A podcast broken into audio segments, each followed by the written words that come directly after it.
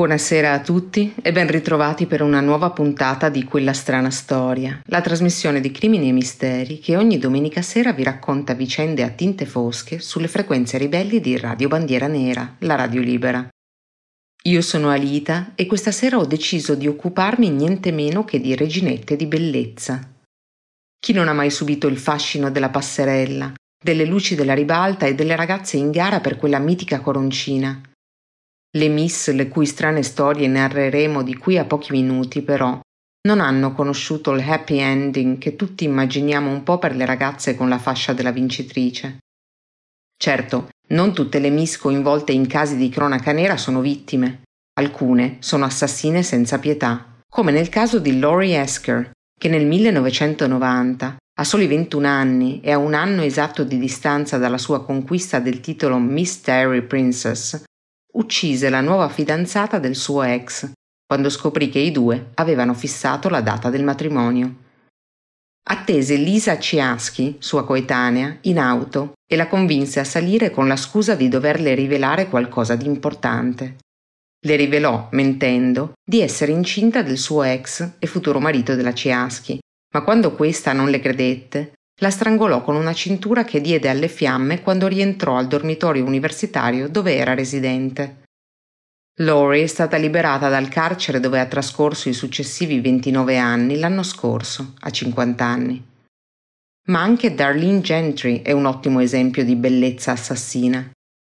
L'ex reginetta texana con uno stabile lavoro da infermiera e un matrimonio da cui erano nati tre splendidi bambini, un giorno del novembre del 2005 sparò a suo marito a sangue freddo mentre l'uomo dormiva, chiamando poi la polizia e inscenando una rapina andata male.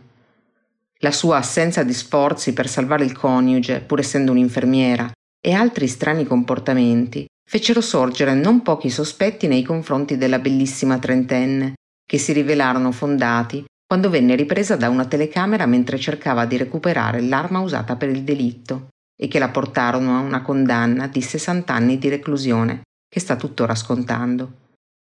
Ma torniamo a noi e alle reginette di questo episodio, bellissime e sfortunate. Siete pronti? Per cominciare, ascoltiamo una canzone che a sentirla, con la sua melodia cantilenante e orecchiabile, non sembra racconti la storia terribile che invece narra. Questi sono i Nirvana che nel 1991 cantavano Polly.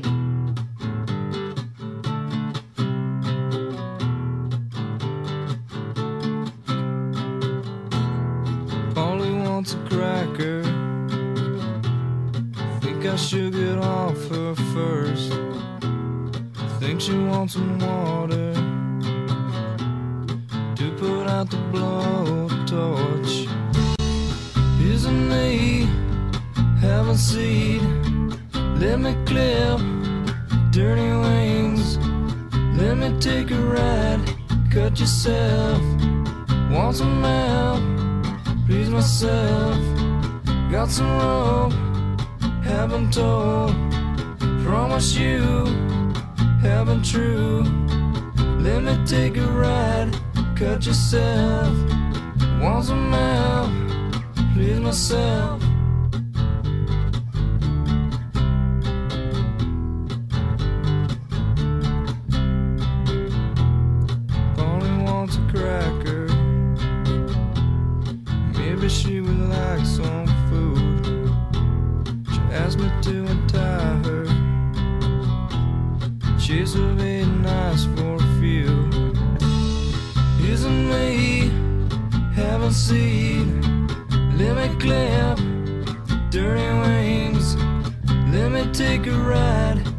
Want some help? Please myself. Got some rope, haven't told. Promise you, haven't true. Let me take a ride, cut yourself. Want some help, please myself. Polly said, Says her back hurts. She's just as bored as me. She called me off my guard amazes me the will of instinct. Isn't me, having seed. Let me clip dirty wings. Let me take a ride. Cut yourself. Want some help? Please myself. Got some rope. Haven't told. Promise you. Haven't true. Let me take a ride. Cut yourself. Want some help? La prima storia che raccontiamo questa sera è quella di Michelle McNeil, che aveva 50 anni quando, il 3 aprile del 2007, andò sotto i ferri per tornare bella come era stata un tempo. Michelle Marie Summers era nata il 25 gennaio 1957 in una famiglia molto religiosa. I suoi genitori, Milton e Helen Summers, appartenevano alla congregazione dei Mormoni e oltre a Michelle avevano altre tre figlie. Le ragazze erano molto legate tra loro e la famiglia era accogliente, amorevole e felice. Michelle crebbe a Concord, una città della California che conta circa 120.000 abitanti e in gioventù lavorò come modella, partecipando a diversi concorsi di bellezza, tra cui proprio quello di Miss Concord, che vinse nel 1976. Dopo la scuola superiore si iscrisse alla Brigham Young University dello Utah e all'età di 20 anni, a una festa organizzata per i giovani mormoni, conobbe Martin McNeil, di un anno più vecchio. L'infanzia di Martin non era stata spensierata come quella di Michelle. Era nato a Camden, una città del New Jersey, in una famiglia poverissima. I suoi genitori litigavano spesso, avevano gravi problemi con l'alcol ed erano violenti sia tra di loro che con lui e i suoi cinque fratelli. Quando il padre li abbandonò definitivamente, la madre di Martin finì per prostituirsi per sfamare la numerosa prole e vivendo con i figli in un piccolo monolocale, i bambini la videro spesso con i clienti. Nella tarda adolescenza a Martin venne diagnosticato un disturbo bipolare. Tendeva ad avere sbalzi frequenti di umore e gestiva male gli episodi di rabbia. A 17 anni si arruolò nell'esercito, ma venne congedato per invalidità in meno di due anni. Aveva spesso menzionato ai propri commiltoni di udire delle voci che gli dicevano di uccidere e venne dunque considerata una buona idea quella di non dargli la possibilità di maneggiare le armi. Per tutto il corso della sua vita, Martin si dimostrò un manipolatore e un bugiardo patologico, a cominciare dal 1977, quando falsificò un assegno e venne rapidamente arrestato e accusato di falso, furto e frode. Fu proprio in quel periodo che lui e Michelle si conobbero e un mese dopo il loro primo incontro, il 21 febbraio 1978, si sposarono in segreto perché alla famiglia di Michelle, quel ragazzo che la controllava ossessivamente, la manipolava ed era emotivamente violento, come potete intuire, non piaceva proprio.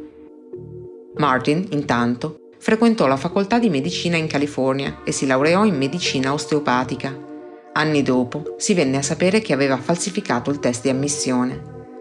Conseguì anche una laurea in giurisprudenza, ma non esercitò mai la professione di avvocato e anche in quel caso molti suoi esami risultarono copiati.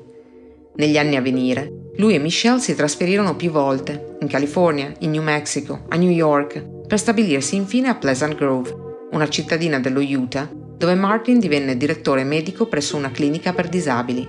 In cinque anni la coppia ebbe quattro figli, Rachel, Vanessa, Alexis e Damien. Per qualche tempo le cose andarono bene, almeno fino al 2000, quando dopo aver scoperto la dipendenza del marito dalla pornografia, Michelle minacciò di chiedere la separazione. La reazione di Martin fu isterica e l'uomo promise di suicidarsi se abbandonato, facendo leva sul senso di colpa e di responsabilità verso i figli, finché Michelle desistette dai suoi propositi.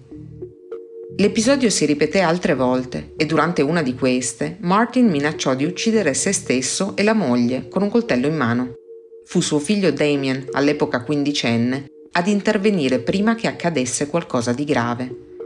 Tra un proposito suicida e l'altro, nel frattempo, Martin non si negò scappatelle e storie extraconiugali, alcune con uno sfondo decisamente cupo. Sul posto di lavoro, difatti, l'uomo si occupava di persone con disabilità mentali e approfittò più di una volta della fragilità delle sue pazienti, convincendole ad avere rapporti sessuali con lui.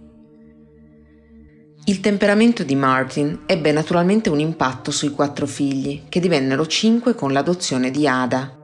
I bambini soffrivano di ansia, depressione e una di loro, Vanessa, ebbe gravi problemi di tossicodipendenza e in seguito si scoprì essere la madre naturale di Ada, che ebbe quando era ancora un adolescente. Nel 2003 i figli della coppia erano cresciuti e andati via di casa, ad eccezione di Ada naturalmente, e così Martin e Michelle decisero di adottare delle bambine ucraine per dare loro una vita migliore di quella al tempo possibile per gli orfani nell'ex paese sovietico. A casa McNeil arrivarono così Giselle, di 12 anni, Elle, di 10, e Noelle, di 13. Le ragazzine dovettero affrontare molti problemi a scuola a causa delle barriere linguistiche e Noelle, in particolare, non riuscì a stabilire un buon rapporto con i suoi nuovi genitori, che dunque risolsero il problema come si farebbe per un oggetto malfunzionante in garanzia.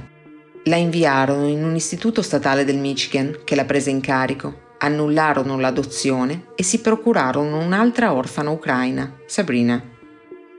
Nel 2005 il comportamento di Martin cambiò. L'uomo iniziò ad allenarsi ossessivamente, passando molto tempo in palestra, al solarium e dall'estetista e andando a letto con qualunque donna disponibile.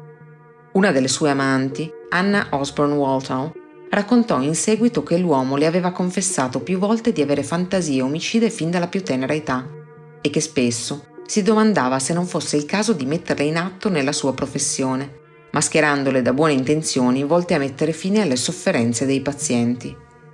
Le raccontò anche che all'età di otto anni, mentre viveva ancora nel New Jersey con sua madre, mescolò con gli alcolici tutte le medicine che riuscì a trovare nell'appartamento e porse il bicchiere alla donna, che giaceva già ubriaca sul divano. Se non fosse stato per il rientro di uno dei fratelli, che trovandola in stato comatoso chiamò un'ambulanza, sarebbe con tutta probabilità morta. Un'altra volta le raccontò di quando suo fratello Rufus lo chiamò dal bagno dicendo di aver fatto qualcosa di stupido. Quando Martin aprì la porta, trovò il fratello nella vasca, semicosciente e con i polsi tagliati. Così gli spinse la testa sotto l'acqua, fino a quando non vide più bolde di aria risalire in superficie.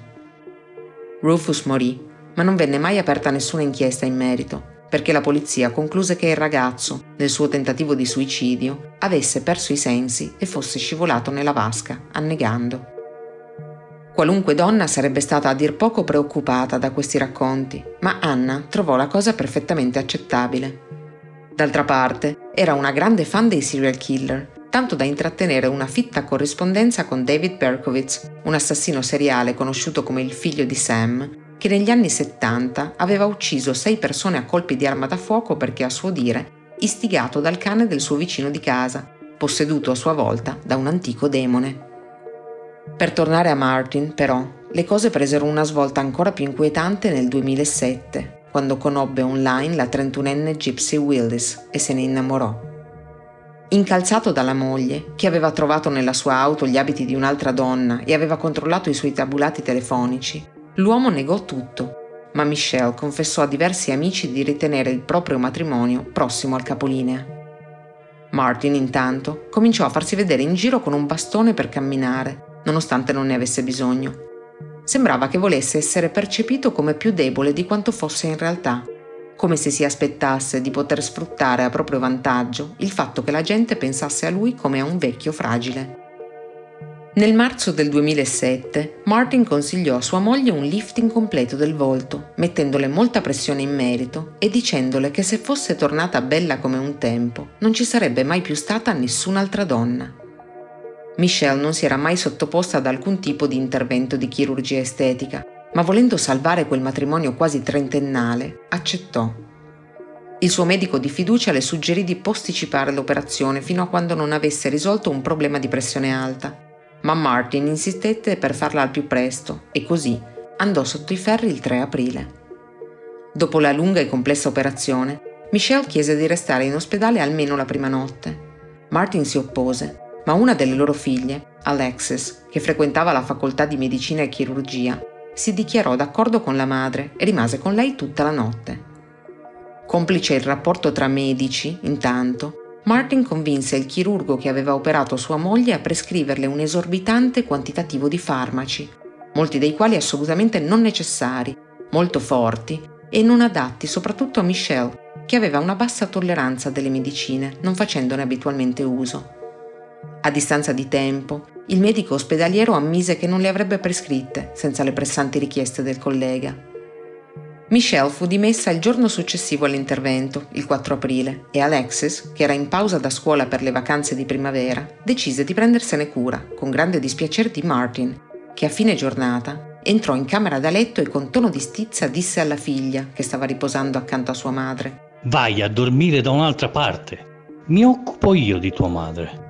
La mattina successiva, Alexis trovò Michelle quasi incosciente chiese spiegazioni a suo padre, che ammise candidamente di aver forse esagerato con le medicine. La ragazza, insospettita, iniziò a tenere una sorta di diario della convalescenza di sua madre, con tanto di elenco dei farmaci in uso.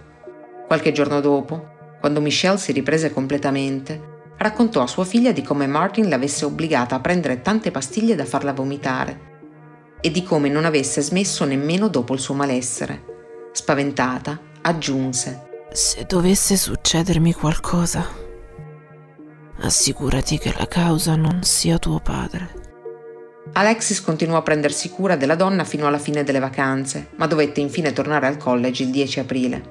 Il giorno dopo, Michelle si alzò dal letto sentendosi molto meglio.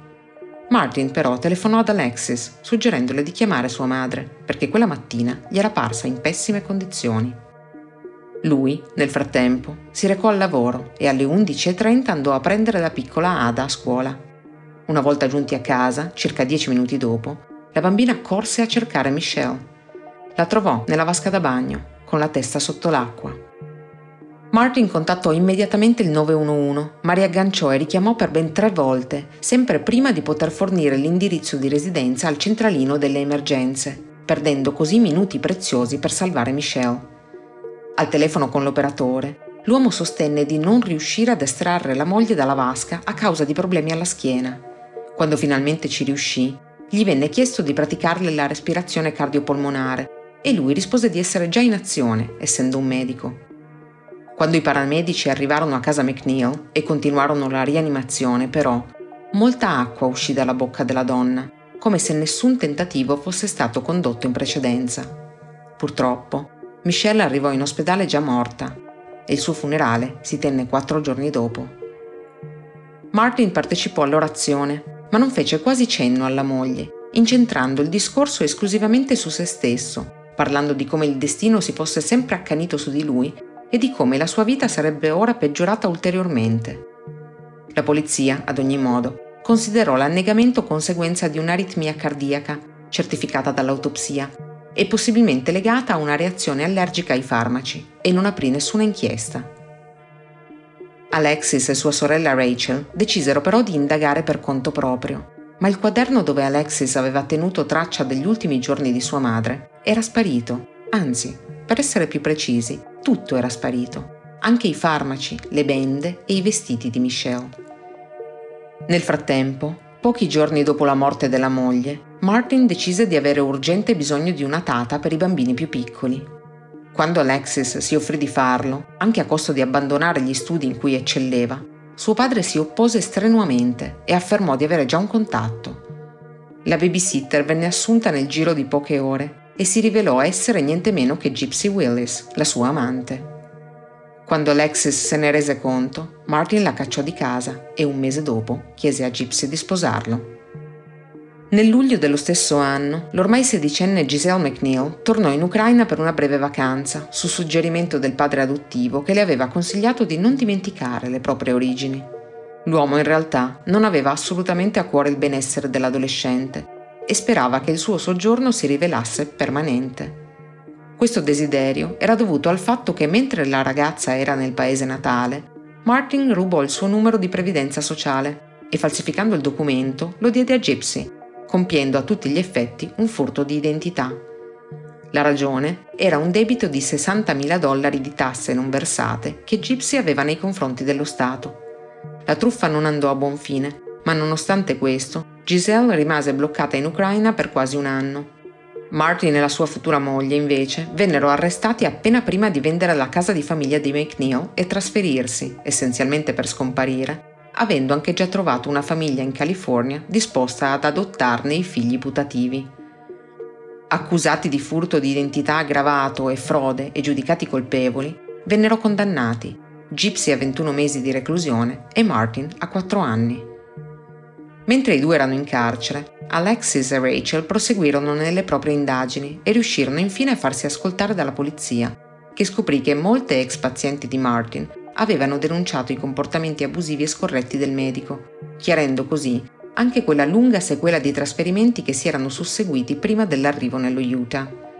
Purtroppo, al tempo della morte di Michelle, considerando il decesso un tragico incidente, la scena del crimine non era stata trattata come tale non si erano raccolte né prove né testimonianze e quindi si rese necessario ripartire da zero.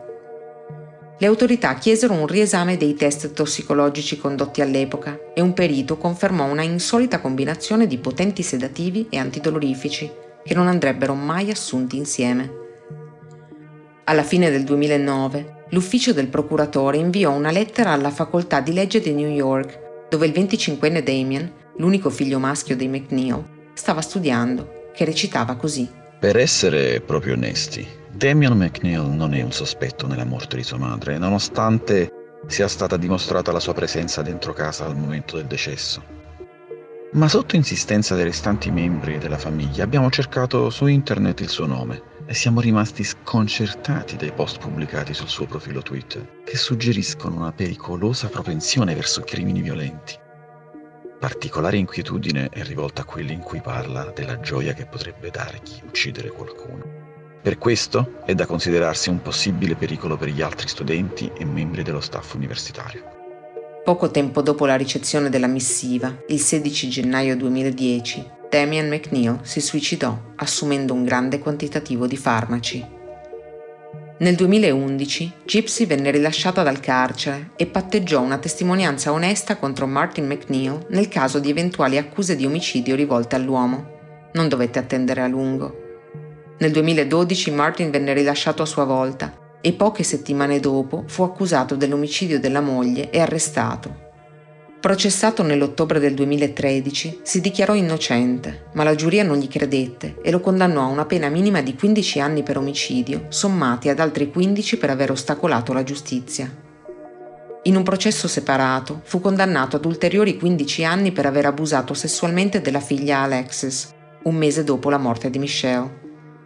Il 9 aprile 2017, due anni e mezzo dopo la condanna, l'ormai sessantenne Martin McNeil è stato ritrovato morto in carcere, dove si è suicidato utilizzando un tubo di plastica per deviare il gas di riscaldamento del locale serre, morendo di asfissia. Alexis è diventata un medico, si è sposata, ha avuto tre figli ed ha anche adottato le sorelle minori, oltre ad aver cambiato il proprio cognome in quello della madre, Somers. Rachel, l'altra figlia dei McNeil che con Alexis riuscì ad ottenere giustizia per sua madre, è diventata un'assistente sociale Ogni anno, nel giorno del compleanno di Michelle, l'ex reginetta di bellezza che non capì per tempo che la minaccia proveniva da chi avrebbe dovuto proteggerla, le sue figlie si ritrovano per mantenere vivo il suo ricordo. Il pezzo che andiamo ad ascoltare arriva dal 1991. Loro sono i Pearl Jam e questa è Alive.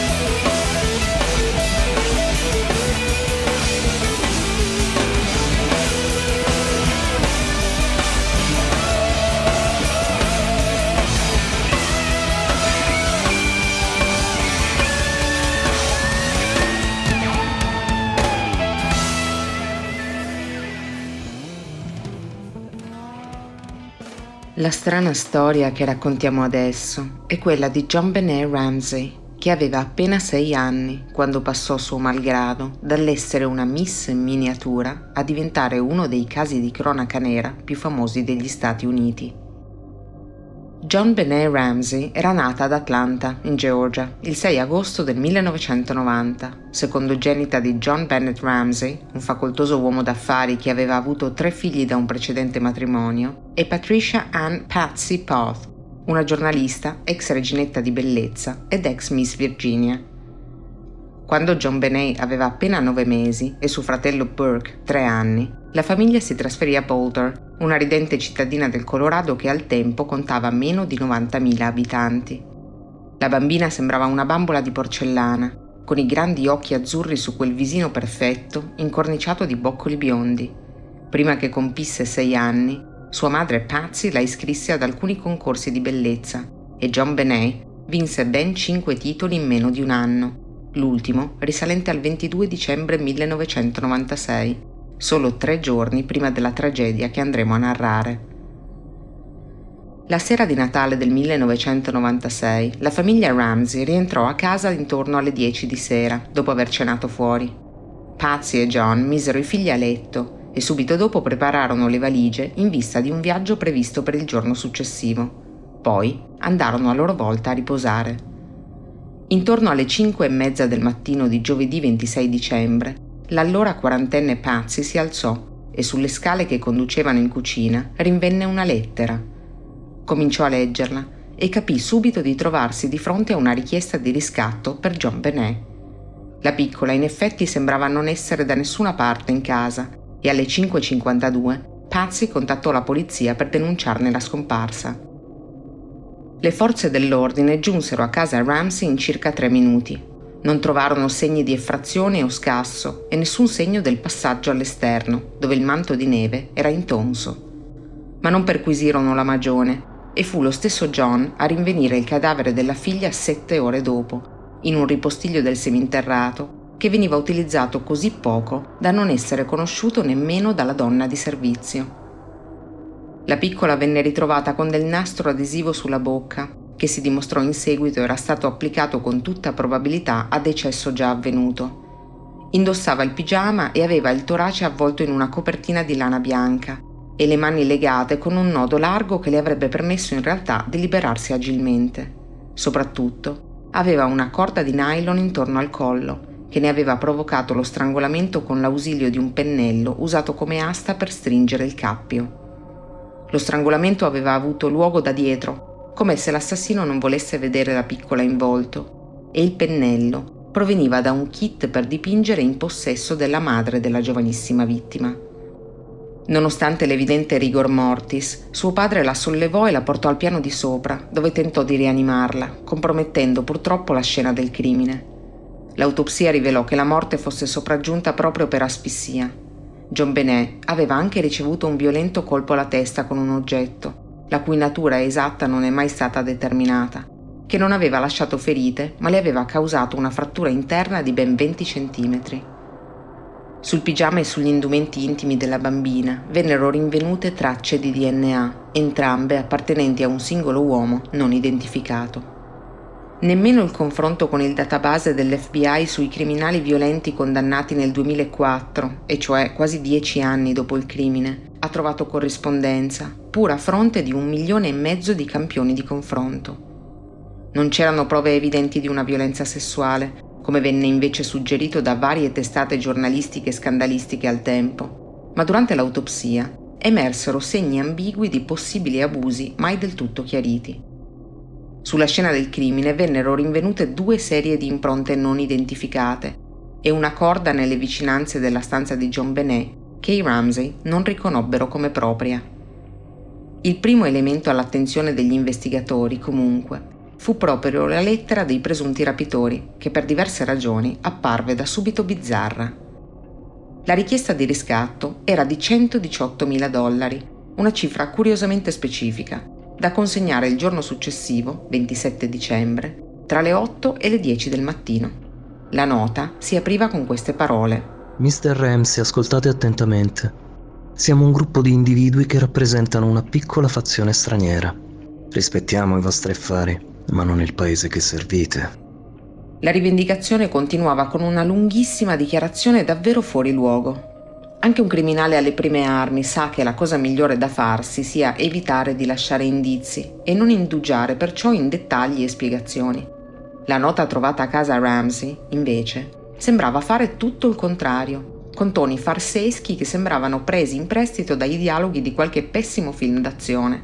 Poche righe più avanti, ad esempio, si poteva leggere I due signori che vegliano su vostra figlia non vi hanno particolarmente a cuore. Vi consigliamo di non provocarli. Parlare con qualcuno come la polizia o l'FBI della vostra situazione comporterà la decapitazione di vostra figlia. Potete provare a ingannarci, ma sappiate che abbiamo familiarità con le contromisure e le tattiche delle forze dell'ordine. Avete il 99% di possibilità di uccidere la bambina se cercate di superarci in astuzia. Se invece seguirete le nostre istruzioni, avrete il 100% di possibilità di riaverla indietro. La lettera era firmata SBTC, quattro iniziali che rimangono tuttora un mistero. Va sottolineato che la somma di 118.000 dollari chiesta come riscatto era praticamente l'importo esatto che John Ramsey aveva appena ricevuto come bonus al lavoro. Nell'anno 1996, difatti, all'uomo era stato conferito il prestigioso titolo di imprenditore dell'anno, che oltre alla gloria aveva una cospicua corrispondenza in denaro. Tuttavia, l'elemento più inquietante era un altro. La nota risultò essere stata scritta utilizzando carta e penna già presenti nella casa e gettò lunghe ombre sui familiari della piccola Miss. L'assassino, in qualche modo, sarebbe dunque entrato nella casa, avrebbe scritto una lettera di riscatto sul posto e poi per qualche insondabile motivo avrebbe ucciso John Benet. Il tutto mentre gli altri tre membri della famiglia Ramsey dormivano all'interno della casa. L'analisi del block notice utilizzato suggerì che fosse stata scritta addirittura una versione di brutta e parte di questa venne ritrovata nel cestino in fondo alle scale. Sulla bella, chiamiamola così, c'erano comunque errori in parole ritenute facili, come possesso, che anche in inglese si scrive con due S, mentre nella nota ce n'era una sola. Mentre vocaboli di uso meno comune, come attaché, erano scritti correttamente, addirittura con i giusti accenti. In molti credettero che la richiesta di riscatto fosse una bufala, un falso, utile a coprire qualcos'altro. Questo sospetto, unito alla mancanza di prove che certificassero un'intrusione, fece convogliare i primi sospetti proprio sui Ramsey. Nel corso di un famoso programma televisivo si teorizzò che Patsy, che al momento della morte della figlia era in cura per un'aggressiva forma tumorale, fosse l'assassina della bambina. Lo stesso programma postulò anche la possibilità che a cagionare la morte di John Benet fosse stato il fratellino Burke. In entrambi i casi si suggerì che si fosse trattato di un incidente che la famiglia, in preda al panico, aveva poi cercato di coprire con una messa in scena. Ma le prove dimostravano che John Benet era viva al momento dello strangolamento e rendevano dunque inverosimile l'ipotesi dell'incidente. Venne condotta anche un'analisi sulla grafia della nota di riscatto, che esonerò John e il piccolo Burke e si rivelò inconcludente per Patsy. Nel 2013 emerse che 14 anni prima un gran giurì avesse votato per incriminare i genitori di John Benet con l'accusa di abusi su minori con conseguente morte, ma Alex Hunter, all'epoca procuratore distrettuale di Boulder, rifiutò di firmare l'accusa ritenendo di non avere sufficienti prove. Gli esperti forensi, molto meno inclini al pettegolezzo dei media, ritennero che l'omicidio fosse più coerente con l'ipotesi di un crimine commesso da un intruso e le prove del DNA scagionarono ufficialmente l'intera famiglia Ramsey. Solo nel 2008, però, attraverso una dichiarazione dei pubblici ministeri impegnati sul caso, i Ramsey vennero riconosciuti completamente estranei ai fatti, in maniera definitiva. Finirono sotto la lente degli investigatori altri sospetti. Il primo fu il 66enne Bill McReynolds, un professore di giornalismo in pensione e un caro amico dei Ramsey che abitava nei dintorni.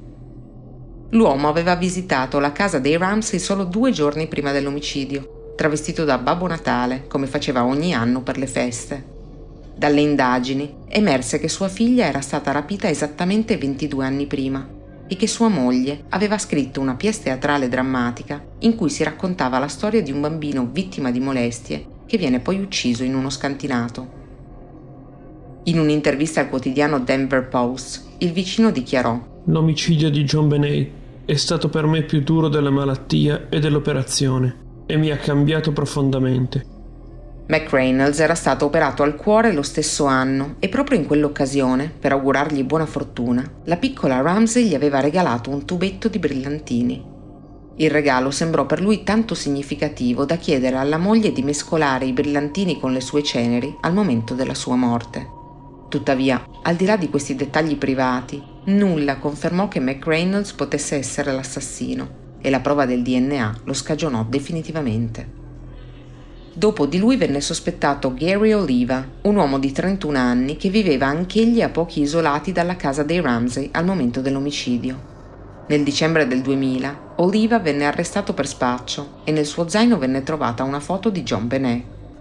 Interrogato in merito, spiegò perché la portasse sempre con sé, dicendo L'omicidio di John Benet mi ha toccato profondamente.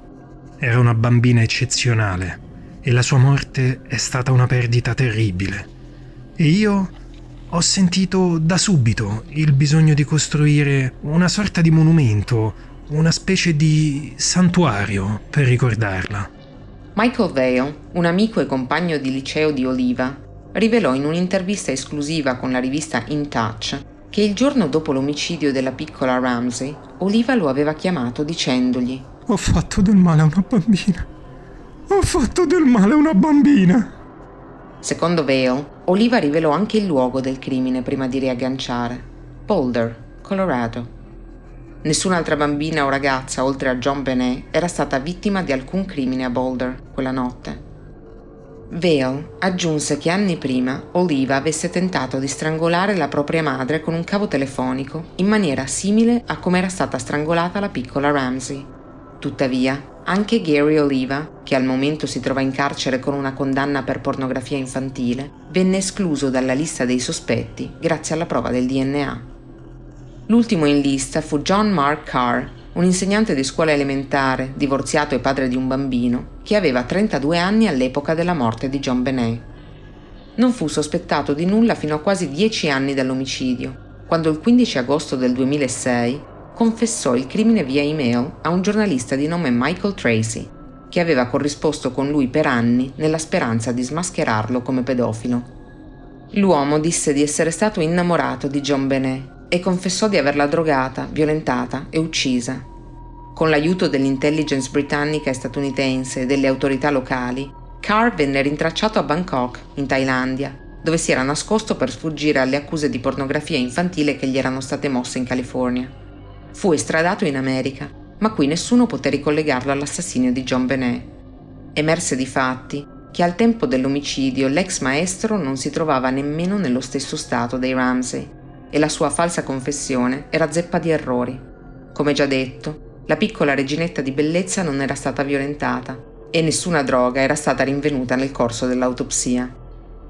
A 25 anni dal tragico omicidio della piccola John Benet Ramsey, nessun colpevole è stato assicurato alla giustizia. Sebbene il caso non sia ufficialmente chiuso, non sembrano esserci nuove piste. Anzi, di recente, il dottor Henry Lee, noto per il suo ruolo nel caso O.J. Simpson, ha studiato il DNA della scena del crimine e ha scoperto che la biancheria intima della bambina potrebbe aver trattenuto tracce genetiche dal processo di produzione dei capi di abbigliamento. Questa circostanza è stata dimostrata testando della biancheria intima in una confezione mai aperta, che ha in effetti mostrato tracce di DNA estraneo sui tessuti. La scena dell'omicidio Ramsey, dunque, era inquinata fin dall'inizio e uno qualsiasi dei sospetti elencati potrebbe dunque essere l'assassino, o forse nessuno di loro. Per la piccola Miss, la cui vita doveva ancora cominciare, per ora non c'è stata giustizia e il suo caso rimane irrisolto. La canzone che andiamo ad ascoltare arriva dal 2005 e dalla voce di Dave Grohl. Questi sono i Foo Fighters con la loro Best of You. I've got another confession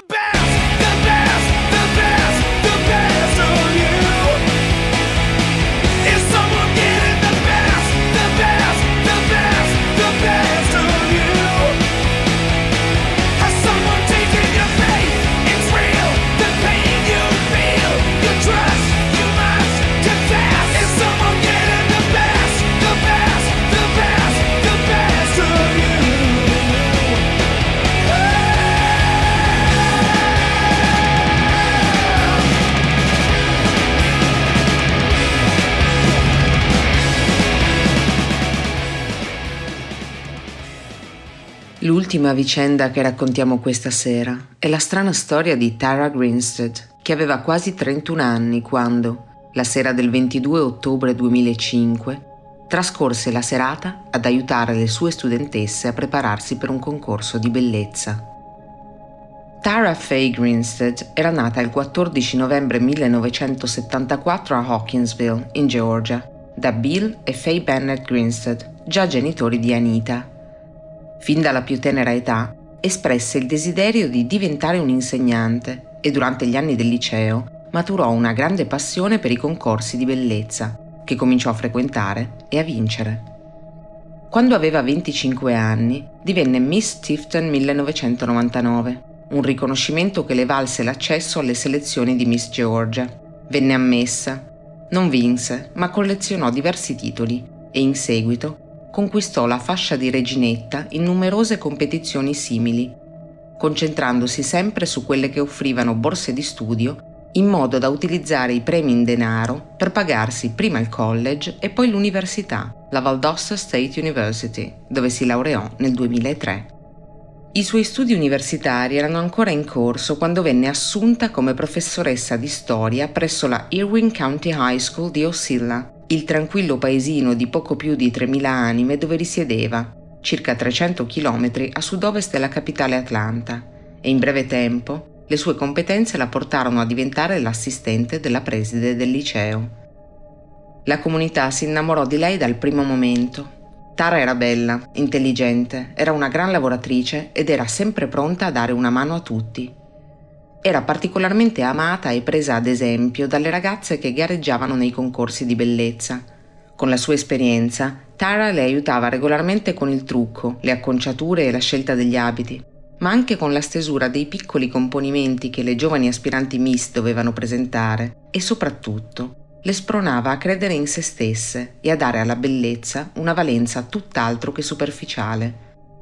Anche sabato 22 ottobre 2005 Tara trascorse la serata ad aiutare alcune ragazze del liceo per prepararsi al concorso di bellezza locale Miss Georgia Sweet Potato, che si svolge appunto durante il Festival delle patate dolci, una sorta di sagra di paese molto conosciuta nella regione. Verso le nove prese parte a un barbecue e dopo aver mangiato qualcosa e aver scambiato quattro chiacchiere con amici e conoscenti, lasciò la festa per tornare a casa intorno alle 22.30. Il giorno successivo, nessuno tra i suoi familiari e amici riuscì a mettersi in contatto con lei. Questo fece nascere qualche preoccupazione, ma l'allarme vero e proprio scattò solo il lunedì 24 ottobre, quando Tara non si presentò a scuola per tenere la lezione prevista per le 8.50, senza aver avvertito della sua assenza. La trentenne era sempre puntuale e viveva sola. Quando anche i suoi colleghi non riuscirono a contattarla, chiamarono la polizia. Le forze dell'ordine, accompagnate da Maria Woods Harper, la migliore amica di Tara, si recarono immediatamente a casa della Grinstead, dove trovarono la sua auto parcheggiata nel vialetto che conduceva all'ingresso principale con il sedile del guidatore posizionato molto indietro, come se qualcuno più alto di Tara avesse guidato la vettura. A parte questo, l'unica cosa insolita che venne rinvenuta all'esterno fu un singolo guanto di lattice nel giardino. Anche dentro l'abitazione, che risultò chiusa a chiave, non c'erano molti indizi. Il cellulare di Tara era collegato e in carica e i vestiti che aveva indossato il sabato sera erano abbandonati alla rinfusa nella stanza. Questo non era da lei, non era certo il tipo da lasciare gli abiti in giro, ma ciò che più diede da pensare fu il ritrovamento in casa del gatto e del cane dell'insegnante, in perfetta salute, ma affamati e con le ciotole del cibo vuote. Dovunque fosse andata, Tara non si sarebbe certo dimenticata dei suoi adorati animali domestici. L'orologio da muro della sua camera venne ritrovato sotto il suo letto e la lampada sul comodino accanto era rotta. Nella casa, però, non c'erano segni di lotta o effrazione e mancavano la borsa e le chiavi della ex reginetta di bellezza. Le autorità locali ipotizzarono che avesse lasciato l'appartamento di sua spontanea volontà e conclusero di non possedere gli estremi per aprire un'indagine, ma informarono ugualmente il Georgia Bureau of Investigation, che avviò la procedura per i casi di scomparsa. Iniziò dunque una massiccia ricerca che coinvolse quasi tutti gli abitanti della cittadina ma di Tara non venne trovata nessuna traccia. L'ultima volta che era stata vista era al barbecue e come dicevamo indossava i vestiti che vennero trovati in casa sua e la sua auto era parcheggiata nel vialetto, il che dimostrava che Tara fosse in effetti tornata a casa ad un certo punto. Il fatto che mancassero all'appello le sue chiavi e la sua borsa portarono gli investigatori a sospettare che fosse uscita con qualcuno che conosceva, un amico o forse un fidanzato, e le indagini si indirizzarono così verso la sua vita sentimentale.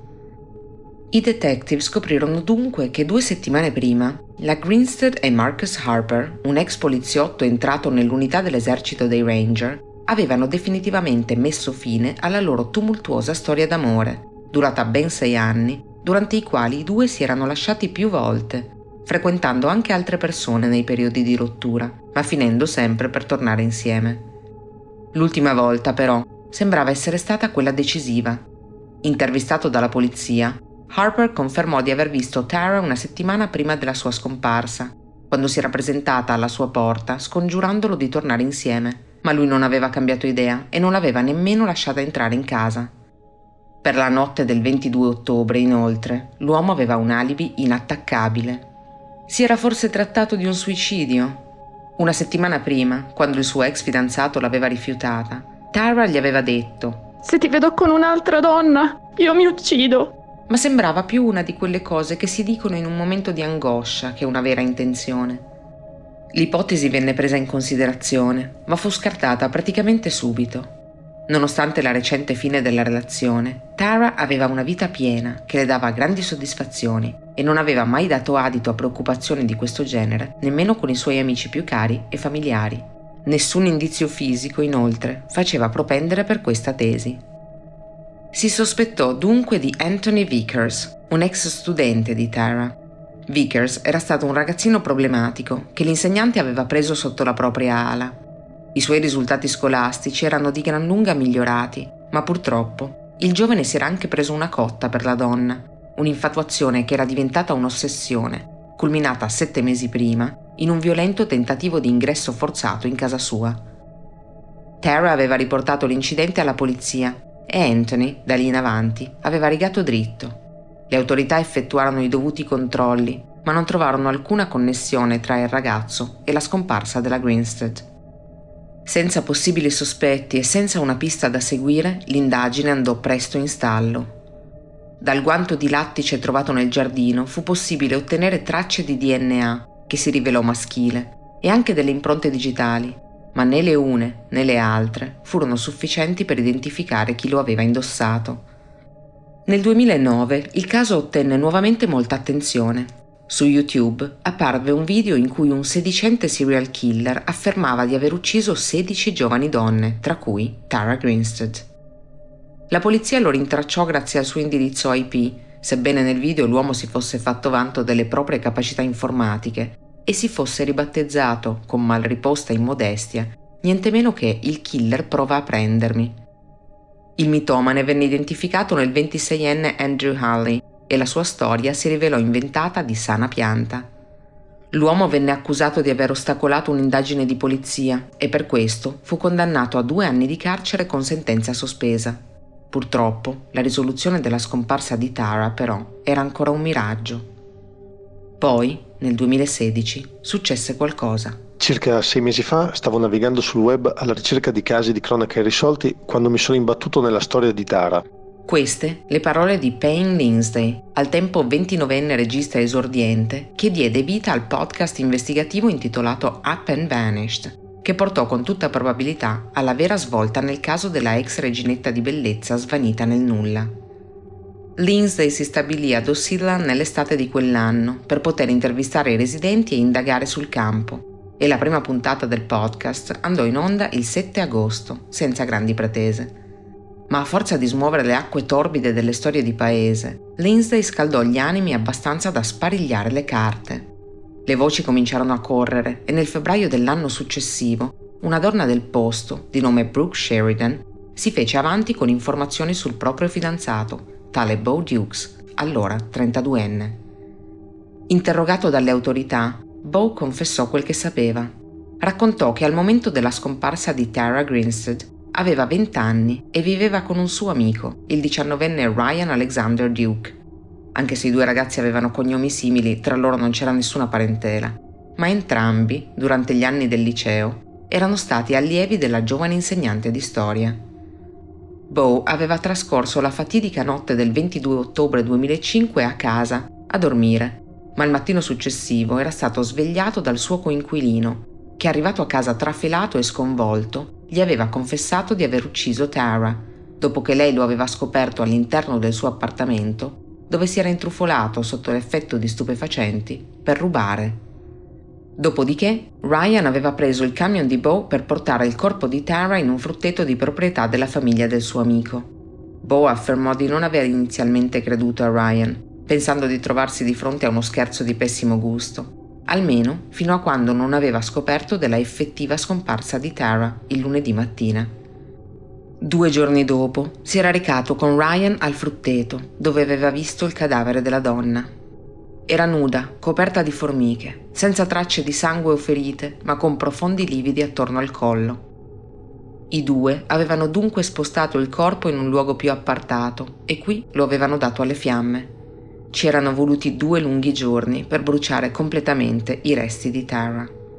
Ryan Duke venne dunque arrestato e accusato dell'omicidio e confessò il crimine. Confermò che mentre stava svaligiando la casa di Tara, lei era rientrata, cogliendolo sul fatto. In preda al panico, le aveva stretto le mani attorno al collo, strangolandola, ed era fuggito.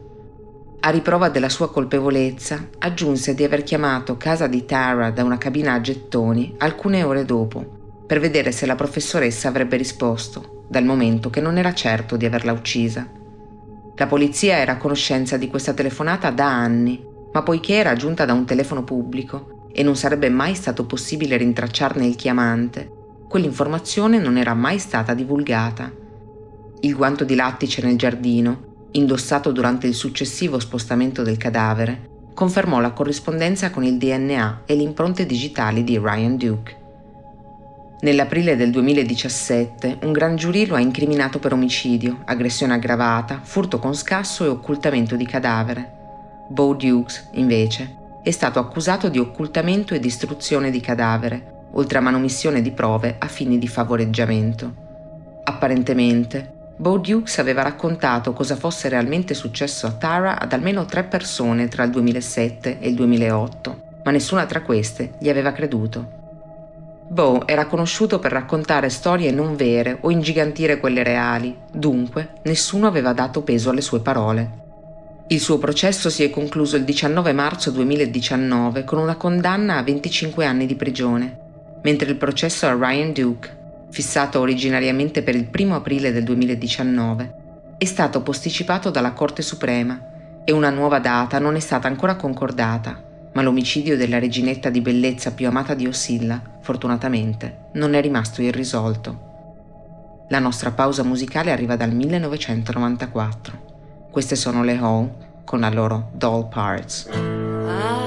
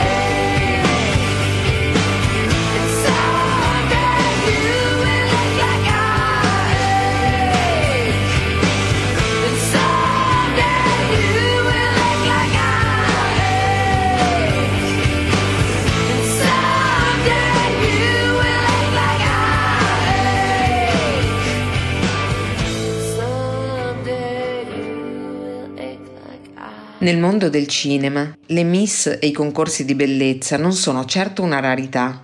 Spesso questa tematica si trova accostata a quelle adolescenziali o in film di modesta caratura, come Miss Detective, uscito nei cinema nel 2000, in cui un agente dell'FBI si ritrova a concorrere suo malgrado proprio in una gara di bellezza per sventare un attentato alla vincitrice. Ma la si incontra anche in alcune commedie drammatiche che hanno cercato di affrontare il tema nelle sue note più dolenti, come l'arrivismo delle concorrenti e spesso delle loro madri.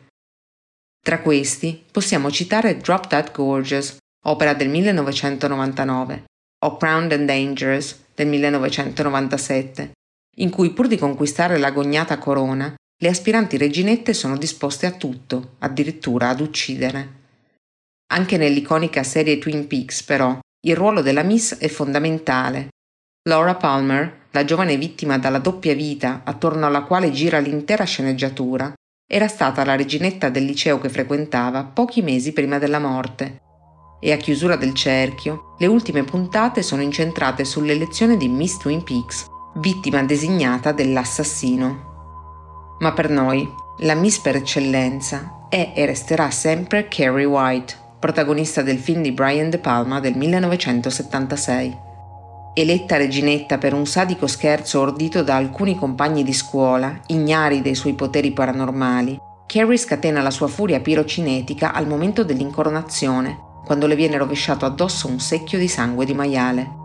Con l'abito candido improvvisamente diventato carminio e gli occhi spiritati, mentre si vendica di anni di cattiverie riducendo in cenere l'intero liceo con tutti i suoi occupanti, Carrie si conferma senza timore di confronti la reginetta del nostro cuore. La nostra sfilata sulla passerella delle Miss si conclude qui, ma quella strana storia torna la settimana prossima per raccontarvi altre storie incredibili, altri crimini spaventosi, altri misteri inspiegabili, tutto su queste stesse frequenze colpevoli, quelle di Radio Bandiera Nera. Io sono Alita, vi ringrazio per l'ascolto e vi auguro una buona notte.